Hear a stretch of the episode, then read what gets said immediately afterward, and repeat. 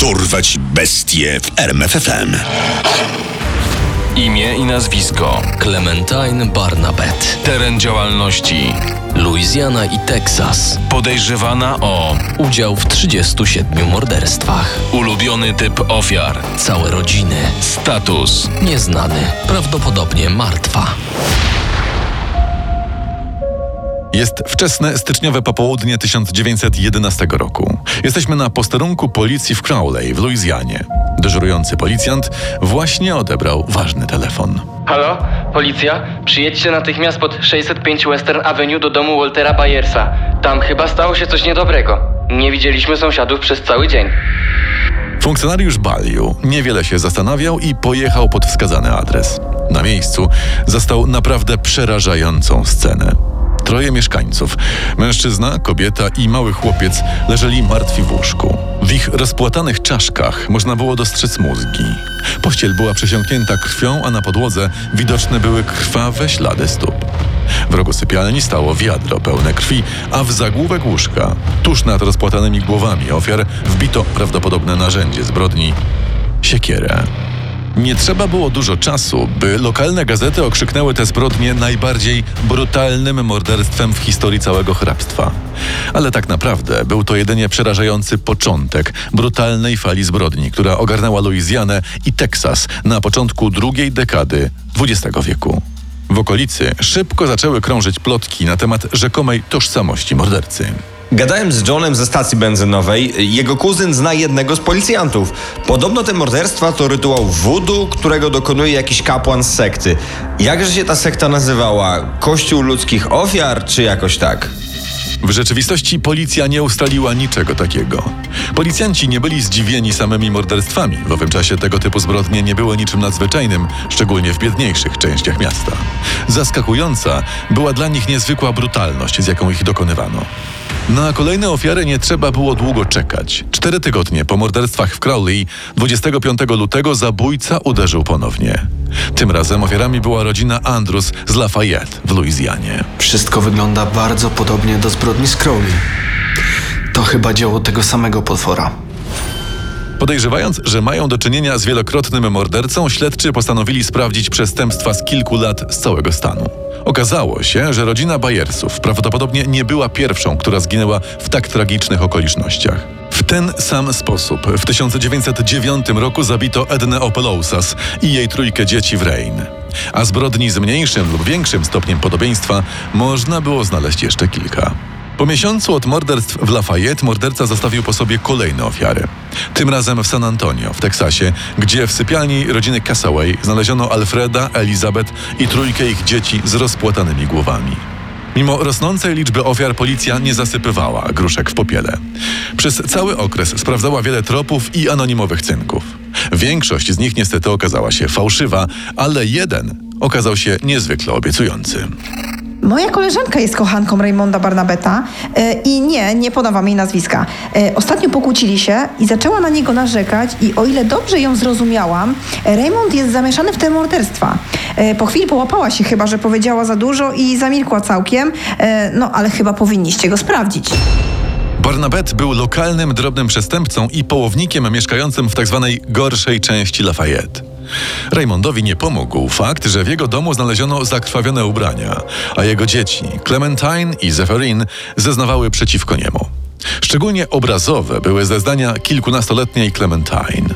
Ojciec wrócił do domu w środku nocy. Był cały we krwi. Ręce wytarł w jedną z moich sukienek. Miał szaleństwo w oczach.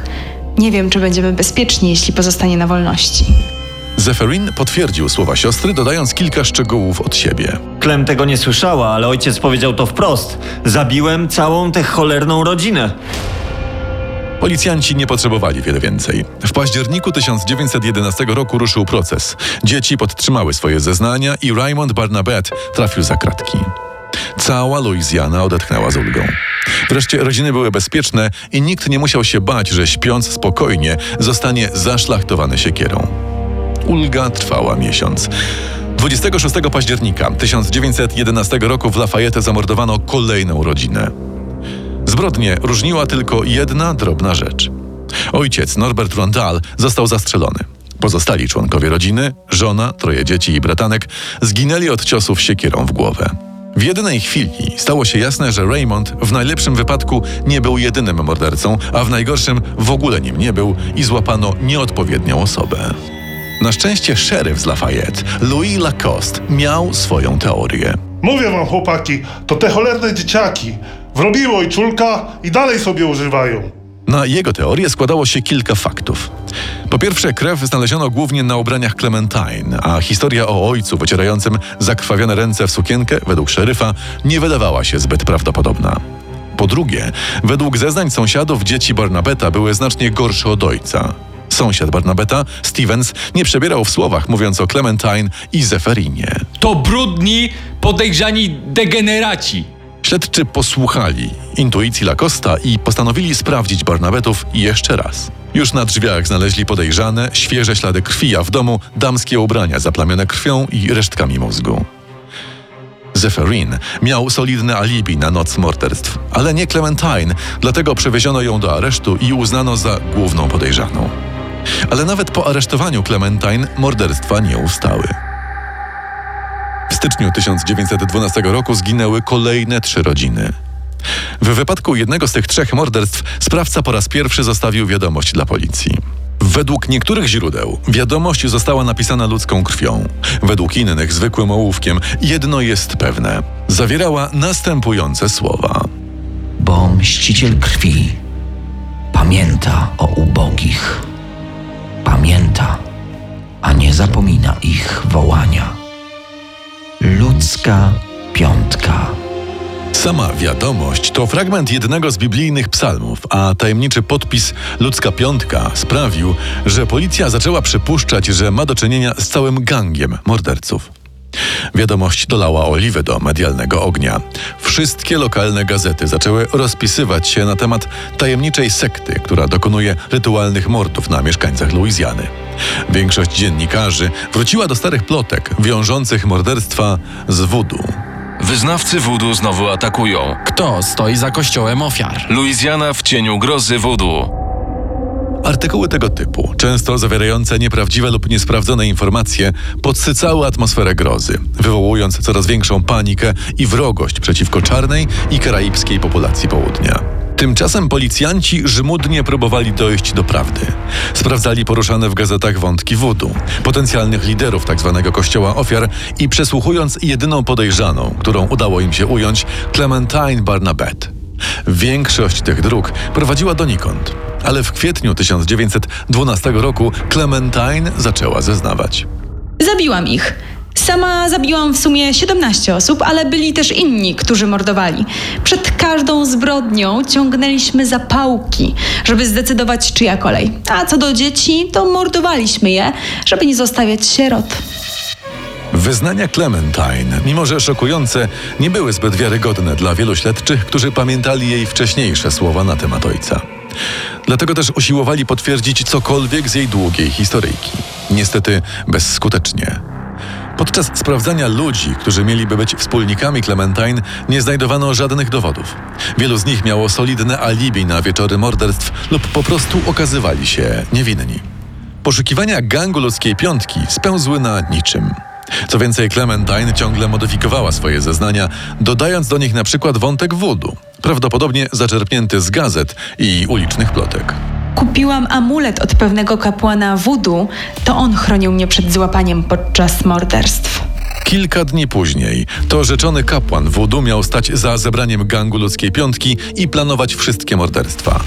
Na tę historyjkę również nie znaleziono zbyt wielu dowodów. Mijały dni i miesiące, a policja nie była ani o krok bliżej złapania potencjalnych wspólników Clementine. Prokurator okręgowy Howard E. Barner nie chciał już dłużej czekać.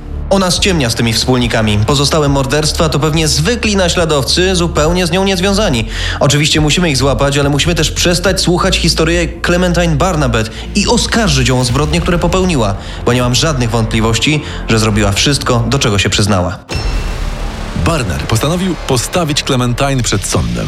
W trakcie procesu kobieta przyznała się do 35 morderstw. Choć z dokumentów sądowych wynika, że śledczy wykluczyli istnienie organizacji, o której rozpisywały się media i do której przynależność deklarowała sama morderczyni kościoła ofiar. Wątpliwe dla śledczych były również powiązania morderstw z rytuałami wudu. Obrońca powoływał się na niepoczytalność Clementine Barnabet i na spore rozbieżności w jej zeznaniach i w ustalonych faktach, ale mimo tego sąd skazał ją na dożywocie. Pomimo osadzenia, jedynej podejrzanej w więzieniu, podobne zbrodnie wciąż zdarzały się w okolicy, a policja nigdy nie znalazła pozostałych członków rzekomego gangu ludzkiej piątki. Natomiast 19-letnia Clementine Barnabet nie zamierzała zostać w więzieniu na długo. W lipcu 1913 roku podjęła próbę ucieczki. Udało jej się opuścić więzienne mury, ale została złapana jeszcze tego samego dnia. A dokąd to się wybieramy, panno Barnabet? Mimo nieudanej próby ucieczki, Clementine była uważana za wzorową więźniarkę. Nie odsiedziała jednak całego swojego wyroku. Jak możemy wyczytać w dość niejasnych dokumentach więziennych, Więźniarka Clementine Barnabet została poddana zabiegowi, który przywrócił jej zdrowie psychiczne. Może być uważana za normalną obywatelkę. dzięki zabiegowi i dobremu sprawowaniu odsiedziała tylko 10 lat, a po wyjściu z więzienia zaginął po niej wszelki słuch. Poznaj sekrety największych zbrodniarzy świata. Dorwać bestie w RMFFM.